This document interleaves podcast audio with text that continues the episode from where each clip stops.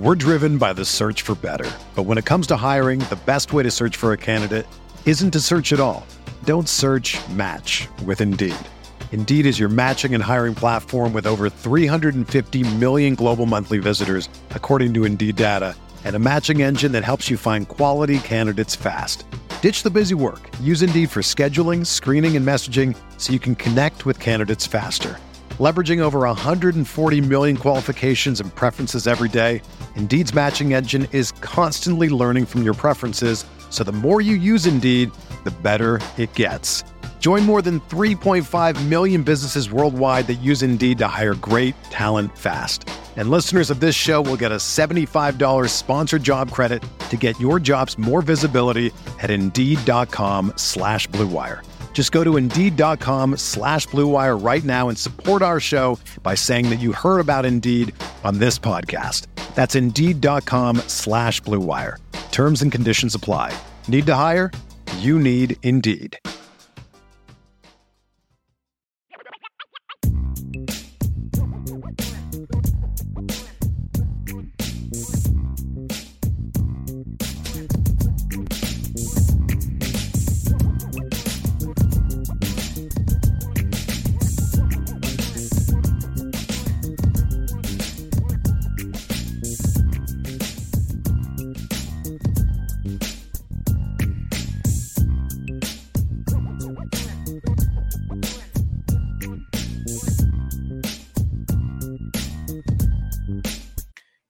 Welcome to the show, IB Nation Sports Talk, up and running once again. It's a uh, it's it's back to, I guess, somewhat normal.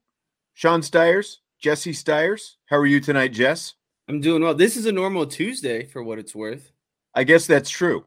It is a a fairly normal Tuesday. We've got Notre Dame and Navy coming up Saturday in Baltimore, noon kickoff. It's it's it's like We've got a primetime game sandwiched around two noon games. But I don't know about you, but it seems like this season has just flown by. I was sitting here thinking about this today.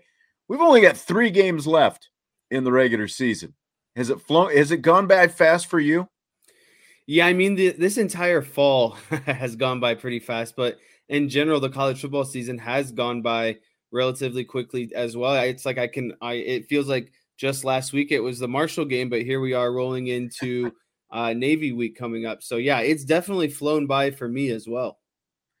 That's right. Salty is uh, in the house. Happy Tuesday. Voting for the whiteboard. And Jesse has a little whiteboard coming up for us in a little bit.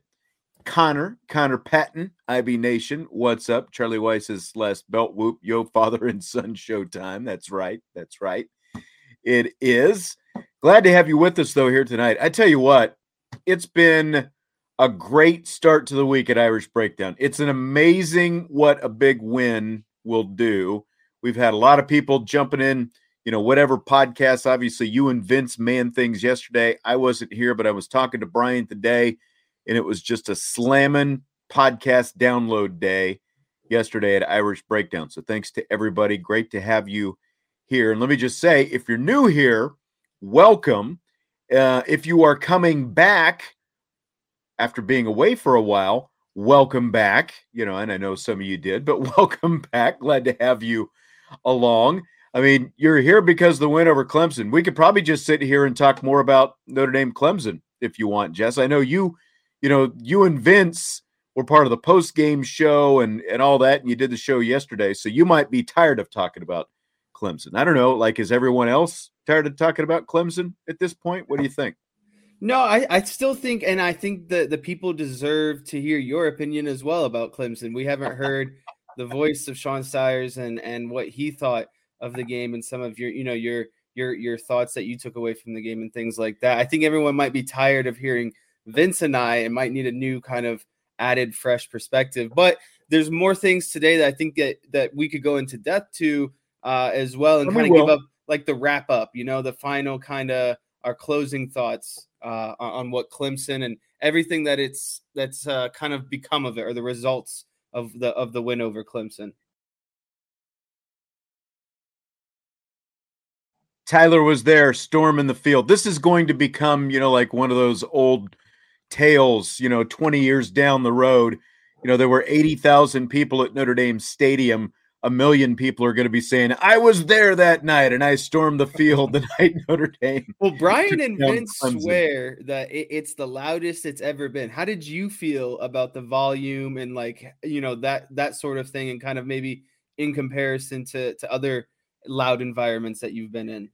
You know, it's funny because one, I didn't go outside like they did. Maybe I should have. You know, they went out to take the pictures and stuff like that before the game, and they and they said it was really loud. They had, and Vince Vince might have talked to you about this. They had the windows. You know, they've got the full windows don't open in this box. They've got like those up windows that kind of, you know, full open like a quarter of the way or or whatever. And because the wind was gusting so hard, it literally slammed those windows shut. So like right up until the game started, we could hear outside, and then when the game started, it was you know it was it was muffled sound so it was hard for me to tell and i wasn't down on the field after the game like i, I will say you know bush push game 2005 that was a very loud game. Uh, like even michigan what was that four years ago at this point that was a pretty loud game but i mean this was this was a night game this was notre dame clemson. One i was surprised because people were really fearful of the orange factor coming in and, and taking over the stadium and all that. They saw these Clemson people outside the stadium. Personally, I didn't see like I saw some Clemson people. I didn't see a lot of Clemson people when I was walking in, but it uh you know, it, it turned out that there was not a huge Clemson factor there. The band was there, which I didn't even realize until I read about it afterwards. Like I don't remember hearing the Clemson band because there was so much other noise and, and all that kind of stuff. But uh, I mean, it was a great environment for sure. And you, you get these night games and all that stuff. I would be in favor. Uh, you know, like, did we really need the Stanford game being at night? Maybe from a recruiting aspect that helps, but like this was obviously the premier primetime game. It needed to be in prime time. So it was uh I mean it ended up living up to what it was supposed to be. We're driven by the search for better. But when it comes to hiring, the best way to search for a candidate isn't to search at all. Don't search match with Indeed. Indeed is your matching and hiring platform with over 350 million global monthly visitors, according to Indeed data, and a matching engine that helps you find quality candidates fast. Ditch the busy work. Use Indeed for scheduling, screening, and messaging so you can connect with candidates faster. Leveraging over 140 million qualifications and preferences every day, Indeed's matching engine is constantly learning from your preferences, so the more you use Indeed, the better it gets. Join more than 3.5 million businesses worldwide that use Indeed to hire great talent fast. And listeners of this show will get a $75 sponsored job credit to get your jobs more visibility at Indeed.com slash BlueWire. Just go to Indeed.com slash BlueWire right now and support our show by saying that you heard about Indeed on this podcast. That's Indeed.com slash BlueWire. Terms and conditions apply. Need to hire? You need Indeed. Whether you're a world class athlete or a podcaster like me, we all understand the importance of mental and physical well being and proper recovery for top notch performance. That's why I'm excited that Unifyd Healing is sponsoring this podcast. Unifyd Healing is a new and super innovative global network of wellness centers powered by Energy Enhancement System, or EE System. If you haven't heard of the EE System, you'll want to listen up. This technology promotes wellness, deep relaxation, purification, and rejuvenation. At hundreds of locations across the globe, access to a center is easy and affordable. Interested in experiencing the EE system technology for yourself? Go to unifydhealing.com slash bluewire to learn more and find a center near you. That's U-N-I-F-Y-D healing.com slash bluewire. No material or testimonials on the Unifyd Healing website are intended to be viewed as medical advice or a substitute for professional medical advice, diagnosis, or treatment. Always seek the advice of your physician or other qualified healthcare provider with any questions you may have regarding a medical condition or treatment and before undertaking a new healthcare regimen, including EE system. I'm looking at some of the comments R1. I was at the game, best one I have ever witnessed. I mean, you know, in terms of games, and like I kept sitting there because we've got so much history right? Like even when it would like to me, I think I heard Vince say on on one of the shows over the last few days, maybe Henry said this as well, that like he he felt like when it was 21 to nothing, it was over. That's not what I was feeling when it was 21 to nothing because I was sitting there next to Bryan and Vince, and I kept saying, because the offense would move the ball, they would get it to around midfield or past midfield, and they would end up punting once again, or you know, a missed field goal or whatever it would happen to be. When it was 21 to nothing, what I said to those guys was if the offense could finish one drive, just finish one drive, get it in the end zone, then you've got to feel comfortable the game is over. Maybe other people felt differently prior to that because Notre Dame's defense had contained Clemson's offense. But, you know, like think about the punt block factor. For one, not only was Notre Dame's punt block unit number one in the nation, Clemson was only one punt block behind them going into that game, fourth in the nation. So, like at any moment, I just felt like you, you know, there there could have easily been a tide, a, a big tide turning momentum play going the other direction. And based on history that we've got with Notre Dame, like you have every right to feel like, even though it's 21 to nothing, nothing is safe. This is still a Clemson team that came back just a couple of weeks ago and beat Syracuse after being down pretty, uh, you know, pr- pretty handily. So once it was 28 to nothing, though, I definitely felt like it was over, but uh, it was, it was, um, it was just, it was crazy. It was fun from start to finish. It was, it was a really good environment. Are this is one there? of those, yeah, this is one of those games that I wish, you know, that I, I could have been at for that reason. Cause I was talking to Vince about this, just all the games that I had gone to over the you know X amount of years, it seemed like this is you know everyone's kind of proclaiming as this one being one of the best ones, and so it definitely have some jealousy factor of not being able to go to the game. Stewart says Stewart from Brooklyn. He says he's a Notre Dame football fanatic, very confident there'll be no letdown, faith in the entire coaching staff, and that's kind of you know. Did, did you see the hype video that came out today, Jess? Oh yeah, that was. I got goosebumps watching it. it was very well done. There was there was a lot of good stuff in that hype video that they put out. Little four minute video with all the highlights and the inside stuff, know, like the stuff on the sideline, and we'll we'll touch you know touch on that in a minute. But just you know, like the locker room stuff. Yeah, uh, it, it was it it was great. Like to me, like like seeing that at that halftime, it's like they're like they don't want any more of this, you know, because they're talking about the physical play, ramming it down their throat all that stuff. And they obviously didn't want any of that. And it was it, it was it was a pretty cool video that they put together. I think the number one thing that I took away from the video was not, you know, obviously the coaches are preaching, you know, we, we need to keep keep at them, we need to keep going, keep going, put our foot on their necks. But you also see the players saying it and getting more intense as they're saying it. And so, you know, it, it just shows of how much a mentality it was and how much they em- embraced it uh, and, and bought in of this just physical nature and that they weren't going to let up no matter what. They wanted to do that all fourth quarters, you know, all 60 minutes, and nothing was going to stop them. And it was just really nice to see that mentality. I don't think I've ever seen such a dominating mentality from a Notre Dame football team before. Yeah.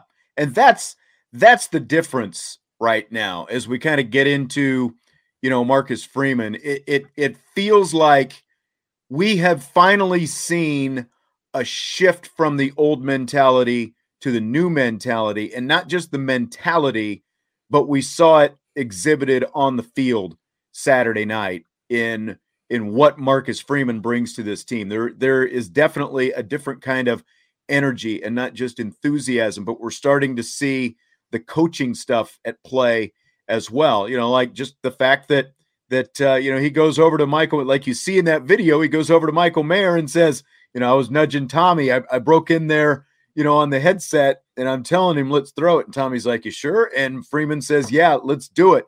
You know, and that's that's the head coach saying, let's go for the kill shot. Let's do it right here. Let's take every bit of spirit this other team has. Let's just drain it from their souls and let's go for the kill shot.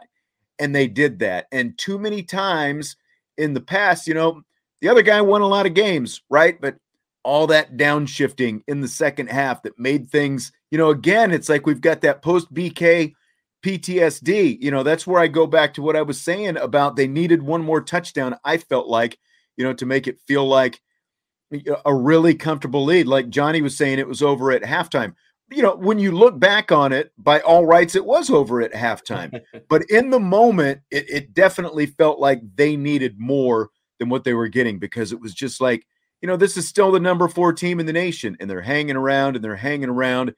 You needed a kill shot, and that's exactly what they got Saturday night. Yeah, that that pass to Mayer was definitely the nail in the coffin. And yeah, seeing I didn't know that that was. I mean, obviously, no one knew that that was Freeman's call, and then seeing it in the video, and it, you're right, it just sucked kind of everything out of him. It was that knockout punch, and that that just left Clemson on the canvas for the rest of the evening. While we're sitting here and uh, getting ready to talk more Marcus Freeman, don't forget smash that like button if you would help us out at Irish Breakdown. Pump us on up rate, review, subscribe, like all that good stuff. R1 wants a, a, Navy score prediction. That's coming later in the week. It's it's it's it's Tuesday. it's, Tuesday. it's too early. it's too early for a score prediction right now. But uh, yeah, you know he's also right though. USC is going to be tough at the end of the season. I think I think that it might be one of the more more fun Notre Dame USC games from in both sides that we've seen in a while. Yeah. So so definitely looking forward to that. So I've got a couple of Marcus Freeman's comments from his press conference yesterday that I wanted to uh, start off with. And, you know, we saw, again, a much different Notre Dame team Saturday night than, you know, what we've seen in a long time, I think. You know, one that not only smacked Clemson in the mouth, but they kept smacking him in the mouth, didn't take the foot off the gas. And I think we've started to see a different Marcus Freeman on the sidelines. You know, I talked about that. He's the one who decided to call that touchdown pass. You know, one who isn't just there, but who seems more actively involved in everything. And I asked him about it.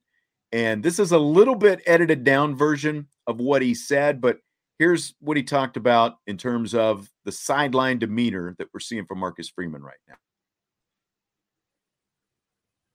No, I think it's a reflection of this position you're in. Every day you get more and more comfortable. You learn something else. You know, where I was in Oklahoma State and Ohio State as a head coach on the sideline is different to where I am now, and, and hopefully it's going to be different in another game or two games from now. Um, you know, part of it is is having conviction in the things you say, right? And that if, if I feel strongly about something, I thought Drew I thought it was targeted. I just looked and I thought it was. So I, I was upset, you know, and, and as our team quickly reminded me, nobody's worth 15 yards. And I thought I had a 15 yard penalty, and that was devastating.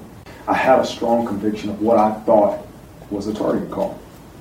It wasn't, you know, and after seeing the replay and talking to the officials, it wasn't. But, you know, those are all parts about growing in this position, you know, be able to tell these referees things you see. Um, you know, it may be getting the, the morale of the group going. You know, it might be a group that's kind of just flatline a little bit. We got to get them going, and, and or it's a, uh, going over to Lorenzo Styles if he dropped the ball and after he dropped that catch and saying, "You're all right. Next time it comes, you catch the ball. We're good, right? I got the utmost belief in you. You know, it's what is needed in those moments, right? And sometimes you have to get after people's behinds.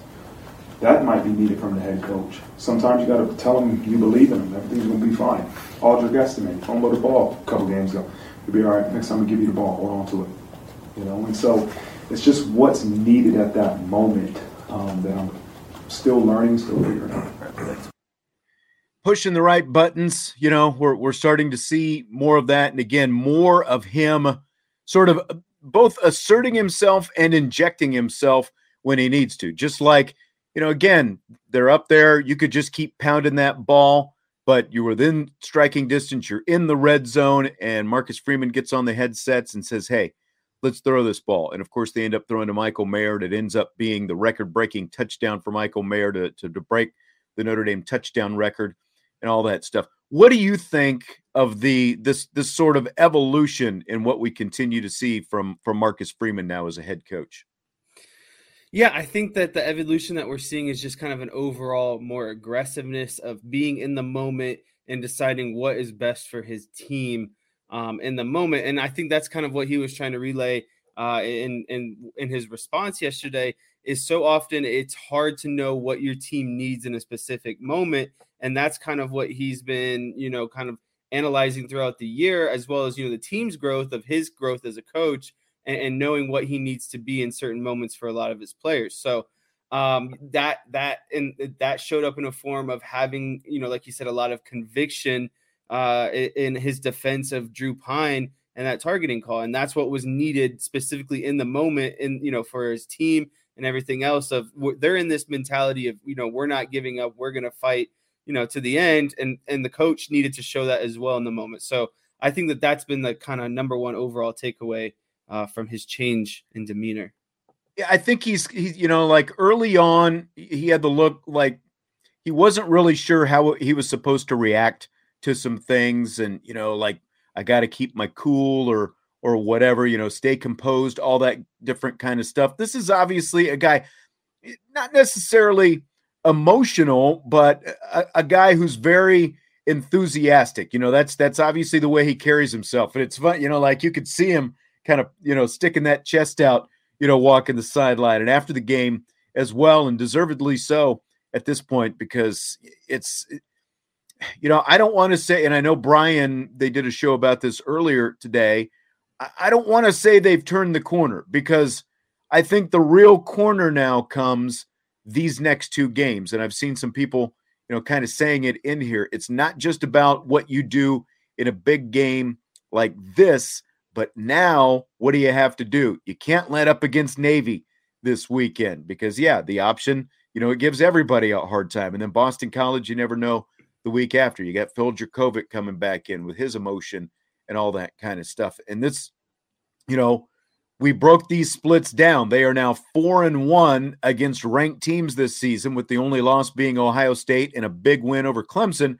But they're also two and two against unranked teams. And the two losses are to teams with sub 500 records this season. So now you've got to show you're not just going to get up for the big teams on the schedule. You're going to get up for everybody and you're going to go out and you're going to lay it to them and not not play one of these, you know, closely contested games, triple option or not. So to me, that is still that is, you know, kind of that lingering elephant in the room, I guess. You know, how are you going to are you going to show that you can not just get past Navy, definitely beat Navy, but are you going to do it in the same convincing fashion that you just beat the formerly number one team in the nation? Yeah, for me, turning the corner is about consistency, and consistency is playing with the same intensity every week. You have to play against Cle- if you can run the ball like that against Clemson and play like that defensively against Clemson, then how come you couldn't play with that same intensity and everything else against Stanford? That's exactly. the consistency that's needed. If you can dominate a, a number five Clemson for that, it, it, shouldn't take a ranking and who Clemson is to get up for that game. That that same you know intensity needs to be consistently brought every week. And I think when we see that, that's when you can make the statement that they're turning a corner when they're consistently dominating the good teams and the teams uh, and, and really dominating, blowing out the teams that are you know inferior to them. Now, Notre Dame had an elaborate scheme to keep Clemson from stealing its signs Saturday night. Had you heard about this before I sent you the email today to talk about this? I don't believe so. So, Clemson is has been notorious for stealing signs.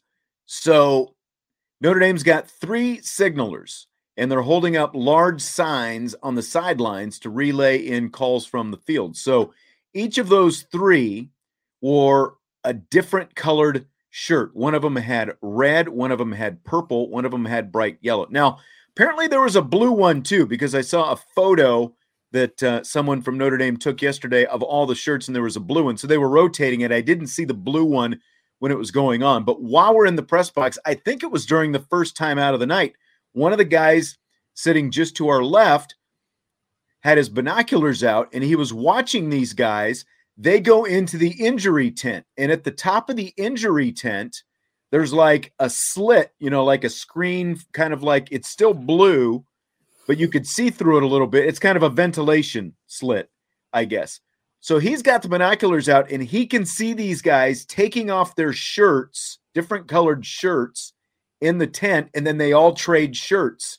So it was all you know, part of this elaborate design to throw off Clemson, to not let them know, okay, who's the guy with the hot sign? You know, who are the decoys and all that kind of stuff. It's really, I mean, it, it's it was very elaborate. And again, Marcus Freeman was asked about this at the press conference yesterday, and here's what he had to say about it.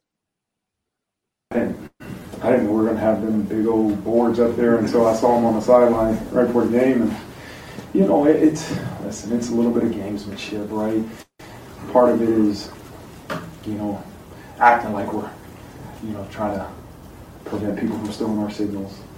You know, somebody wants to steal signals, they can. What we have to do is continue to find different ways to make sure teams can't those big boards aren't going to be the only way a team can steal signals. And so the ability to change your signals, who's live, the ability, it's, it's gamesmanship. It's a part of the game of football. And if you don't think it's real, then your signals are going to be stolen. And uh, that's a challenge for me to the coaching staff is find a better way to do it. You know, it's our job to make sure nobody steals our signals no matter who the opponent is. I thought that last point was was pretty key. If you don't think it's real, your your signs are going to be stolen. You might as well just be giving them what you know. Like if you ain't cheating, you're you're not trying. And on the other side, if you're not even trying to conceal them, you're to give them up. You know why even bother having the signs? You you've you've done all this before, Jess, and you know you've been part of the you know like like one guy's hot, one guy's decoy, and all this stuff. What what do you think about this whole thing that they had going on Saturday? Yeah, like you said, you know, it's it's smart to to you know throw some sort of wrinkle in, especially when playing a team like Clemson and someone a team that's been, you know, they they look for stuff like that. They have people smart enough to kind of figure those things out. Um, and anything you can do to not essentially get caught or give the other team any sort of advantage uh, is all fair game. And like he said, there's there's other things that are, you know, the signs aren't the end all be all. Like pre pre snap, you know, there's tendencies, you know, certain motions, you know, certain things are likely to happen. And so it's just kind of building your case or giving you more confidence essentially for what you think is going to happen. But it's just a smaller piece of the puzzle, kind of like trying to de, you know, crack the play uh, before the play actually happens.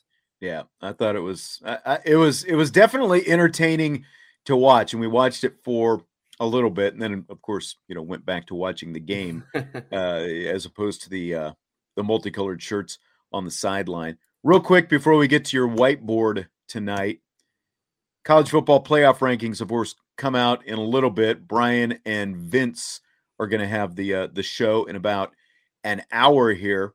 I think the question, the biggest question is what's going to happen to Tennessee? Maybe you think there's another question. Do you think Tennessee is going to stay in the top 4? Do they fall out of the top 4 after being number 1 last week and then losing to Georgia? It's tough to say because you know it, they didn't they didn't show a whole lot offensively against a good you know defense and then vice versa a good uh a good you know a pretty good offense seemed to get ahead of them. And, and that was the thing you know tennessee's built around having a good offense and i don't think that they're built to come back especially against a good defense like georgia. And so i it's hard because they've had a good other resume to date. And I don't think that losing to an, another undefeated team should potentially, you know, knock you out of the, the top four, the top five. I think that they've shown more than some of these other teams. Um, and, and like Michigan, I think they're more battle tested than what Michigan is. I think Michigan would run into the same issues if they played Georgia. Um, I think that you know they're better. I think Clemson that that they're they're more battle tested than Clemson. You know, either even though both teams kind of lost in similar fashions this weekend, I still think that they're ahead of them. So I, I don't think Tennessee should drop too far, but obviously they're going to drop a few spots. Uh, I see that that uh, we brought in a troll tonight. Okay, cool. All right, yeah. So um, yeah, I, I, I agree with what you're saying. You know, I think you know, big question: Where's TCU going to be? Like, is Tennessee going to stay ahead of TCU right. because they're undefeated? Alabama was ahead of them last week. Will, will we see both Ohio State and Michigan in that top four? You know, we know Georgia is going to be up there. I would suspect that they'll go to number one. Alabama will fall a little bit, but um, yeah, I think it's going to be interesting. I think because Tennessee was number one last week and they have the win over Alabama already, I think that they'll only fall to number four. I do think they'll stay in the top four, but it could be wrong. I you know, I guess we'll find out here in about an hour or so. Do you think? Do you think Ohio State and Michigan will both be ahead of them? I do. Uh, definitely Ohio State. Uh, and Michigan's tough. Um, I don't know. I, I it, it's up there. I think that they'll put them there for now, knowing kind of their big test is obviously to come, and so that gives them reasoning for if they lose, then other teams will obviously slide up. But I think for now, Michigan will be in front of them. Unfortunately, they did get crushed by Georgia, Charlie, which uh, I was surprised, but um, I still think I don't know. I, I because of the win over Alabama, like all that, it's like that all that SEC with them playing each other, and and the committee has a history of doing this kind of thing. They're they're not afraid to keep a one loss team, especially when you're talking about the SEC. They're not afraid to keep them up ahead of some unbeaten teams. So like you can still say, okay, Tennessee, yeah, they got crushed by Georgia, but who's TCU played? You know, that's that's a question that the, the committee has to answer. So now, by the end of the season, if TCU is sitting there unbeaten, I don't think they're going to get left out of the playoff. But for right now, I won't be shocked if they're still sitting here on the outside looking in tonight. I think the big question is where do you have Notre Dame falling in the the playoffs eyes? How far up will they be in the top 25 this week? They finally, you know, they showed back up in the AP and coaches polls. Where are they going to be in the college football playoff? Because then that's a benefit as well for for both Ohio State and even Clemson to an extent. North Carolina, USC. North Carolina. That's right. That's right. It definitely helps the ACC. That's for sure. And we'll address some college football playoff Notre Dame, you know, ACC related stuff in rapid fire coming up in a little bit as well. All right. So you got your whiteboard ready to go here? Yeah. Without the ones like you who work tirelessly to keep things running, everything would suddenly stop. Hospitals, factories, schools, and power plants, they all depend on you. No matter the weather, emergency, or time of day, you're the ones who get it done. At Grainger, we're here for you with professional grade industrial supplies. Count on real time product availability and fast delivery. Call clickgrainger.com or just stop by. Grainger for the ones who get it done. Mother's Day is almost here, and you can get her the most beautiful time tested gift around a watch she can wear every day from Movement. Whether your mom is into classic dress watches, rare and refined ceramics, or tried and true bestsellers, Movement has something she'll love. And right now, everything at Movement is up to 50% off site wide during their Mother's Day sale. A watch is a gift that celebrates all the time you spent with mom, and a movement watch is even more than that. Movement uses industry leading materials for their fresh modern watch designs, from technically complex ceramics to vintage inspired style, all for an incredible value your wrist and wallet will both love. And with one size fits all convenience and fast free shipping and returns, it's a stress free shopping experience. Save big on the best Mother's Day gift ever with Movement. Get up to 50% off site wide during their Mother's Day sale at MVMT.com. Again, that's up to 50% off at MVMT.com. So, uh, we briefly yesterday we talked about you know how successful Notre Dame was on the perimeter uh, against Clemson, and ultimately that is what kind of shut down Clemson. So today I just kind of wanted to get into uh, just a little bit of kind of what what Clemson was trying to do and how Notre Dame responded, uh, and and why you know in nickel and like I said, I talked about this yesterday, but in nickel. You're essentially removing a linebacker and putting a guy out there like TaRiq Bracy, who's better in coverage, but obviously you take a disadvantage um, in the run game, and it's a roll of the dice because they're Clemson is going to do certain things to kind of manipulate that matchup, and that's what I'm going to try to show here through a couple of their plays is how okay. they were trying to manipulate Notre Dame in the nickel and how Notre Dame kind of responded and obviously were able to shut it down. So I will bring up some screens. Got it. Ready? Yeah. All right. Yes. Here we so go. I tried some new things this week. Uh, hopefully, it's easier to look at. So right now, this is actually Clemson's very first play of the game. It is 11 personnel with two wide receivers. Sorry, the ball is on the left boundary, two wide receivers into the boundary. Then you have an H back or a wing back also in the boundary. Um, halfback is aligned to the boundary. So essentially, you have four people uh, into the boundary: the halfback, uh, the wing back, and the two wide receivers. And then to the field side, you have the one wide receiver. Quarterback is in shotgun. And then I also tried a new feature here where you can see based on motion how the defensive players are shifting, and this is kind of a big aspect. I like I like how you put the numbers of the defensive players too, so we can see who's who out there. Yeah, and that's that's the big that that, that sorry. In this explanation, this is kind of the big part of it is knowing who's where and kind of where they're trying to go with the ball because of who is where on the field for Notre Dame okay. defensively. So uh, when I hit play here, you'll see the number two wide receiver into the boundary go into motion, and you'll see the linebacker shift with the motion and kind of what it creates here. So hike the ball, and then you see the, the motion man go uh, and, and the linebackers switch over. And then after the motion, you kind of see the wide receivers and the the wing back and you know their route and, and where they're headed. So I'll hit pause this time, kind of right towards the end. So everyone's everyone this motion is going to the field side and the linebackers are shifting field side. And so that puts a running back on one on one essentially with Bertrand, who's now shifting to the field side. Marist becomes your kind of over the ball linebacker, and that mainly that's going to be your run support.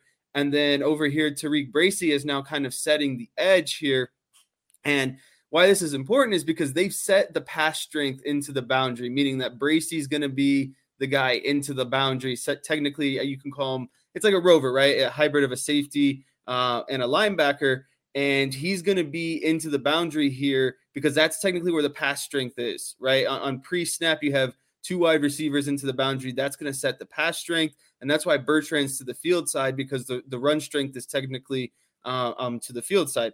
And so when they hike the ball and this motion happens, they put everyone's eyes to the field side, but all they're trying to do is leak this wing into a screen or a flare out here. And that's going to put him one on one with Tariq Bracy. And why that's significant is because that's like a Michael Mayer, that's like a tight end. And now right. we have Bracy, a smaller kind of safety, you know, not not beefy like a linebacker who now has to go out into the flat. He's and, your nickel, basically. Yeah, yeah. he's now got to go into the flat and make a one-on-one tackle against this big tight end. And so that's the matchup that Clemson was continuously looking for. And so they do this motion, you know, they divert your eyes to the field side, but really they're just going to throw this backside almost flare screen and get Bracy uh, one on one with the tight end. And then that puts even more stress on Morrison over here because Morrison has to fight off this block and help out block. Bracy, obviously.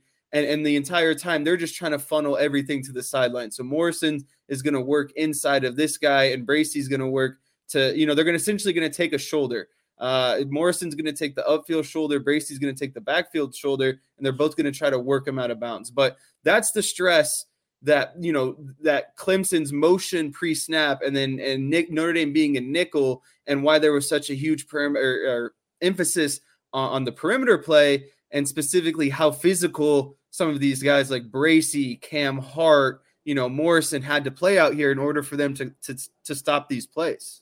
Right. Um, yeah. And then I'll go into I have another one kind of uh, again showing a different matchup that they were getting into, but similar concept.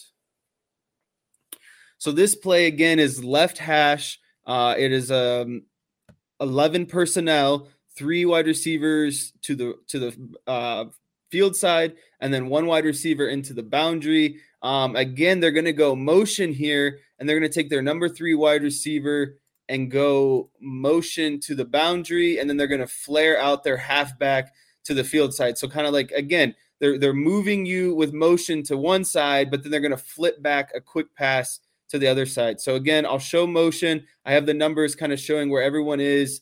Uh, you have Marist Liufau as the linebacker into the boundary. You have Bertrand over the middle, and then you have Bracy uh, to the field side. And again, this is because of, of pass strength. Is always going to be lined up to wherever the predetermined pass strength is going to be. And in a three by one set, three wide receivers, clearly the three wide receiver side is going to be where Bracy is because that's the pass strength. Uh, and so when they go in motion like this, they're going to create a two by two, two wide receivers to the field, two wide receivers into the boundary, and now Marist has to to to bump out, uh, and that that's why they want Marist on the field as well. And, and, you know, Freeman talked about certain linebacker personnel and you know which guys would play. Well, well, Marist is on the field for this reason. When they go by two by two, he's got to be in pass coverage, right? And so that that is the the main reason you have Bertrand over the middle. That's who you want in the middle because he's your best run linebacker. And now Bracy is obviously shifting down a little bit to close the gap. And what what this does to Bracy is in a true RPO scheme, this puts Bracy in such a bind because now if they give the ball to the running back, he's got to be able to come down and pinch in the run game. Uh, and, and, especially if DJ pulls it, he's going to be, you know, one on one, him and the safety with DJ on on the run game there.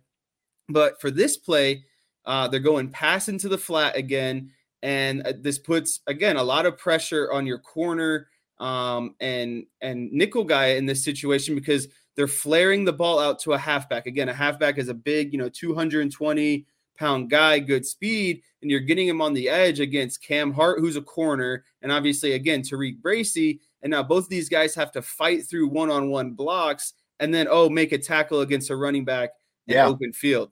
And so that's a lot of what the night included was these cornerbacks just punching these wide receivers, getting off of blocks, uh, and making these plays in space. But again, Clemson did all of this work to get motion. You know, they're motioning, and Notre Dame shifts their play to the motion to the left, but now they're going to throw the screen backside to the right because of this one-on-one matchup that they have with Notre Dame's undersized, uh, you know, rover linebacker out here in the flat.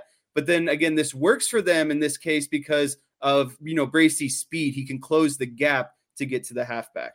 Well, you know, to to Clemson's credit, going in, Notre Dame had not shown that they could be good at that. You know what what you're talking about, being able to fend off those blocks, being able to tackle in space, do that kind of stuff. Clemson thought that you know that that's what they were going to do, that they could make it easy essentially for Uiagalelei to make those short throws and let some of those bigger bodies like 84 like Marcus Freeman was talking about with Benjamin Morrison, you know, that big tight end type body, like you better go low if you're going to bring him down. And that's that's what they had to do. And they did such a great job of getting out there and rallying to the ball and just going to the ball.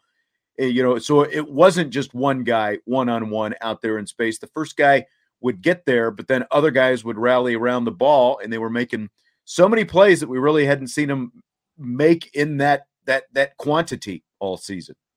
Yeah, and it's just uh, like you said, the biggest thing is is when you know you have undersized guys and you have to make plays on the perimeter. The job of the first guy is just to get there and stand them up, and then everyone else is relentlessly pursuing to the ball. And that's another thing that Marcus Freeman talked about is just their relentless effort, and it, it was a choice, and the defense made a choice that that's how they were going to play, and that you know they're going to play for one another, and that's how this type of stuff works is you have to play for one another eh, one another and know that the other guys are going to be there as long as you do your job and stand this guy up.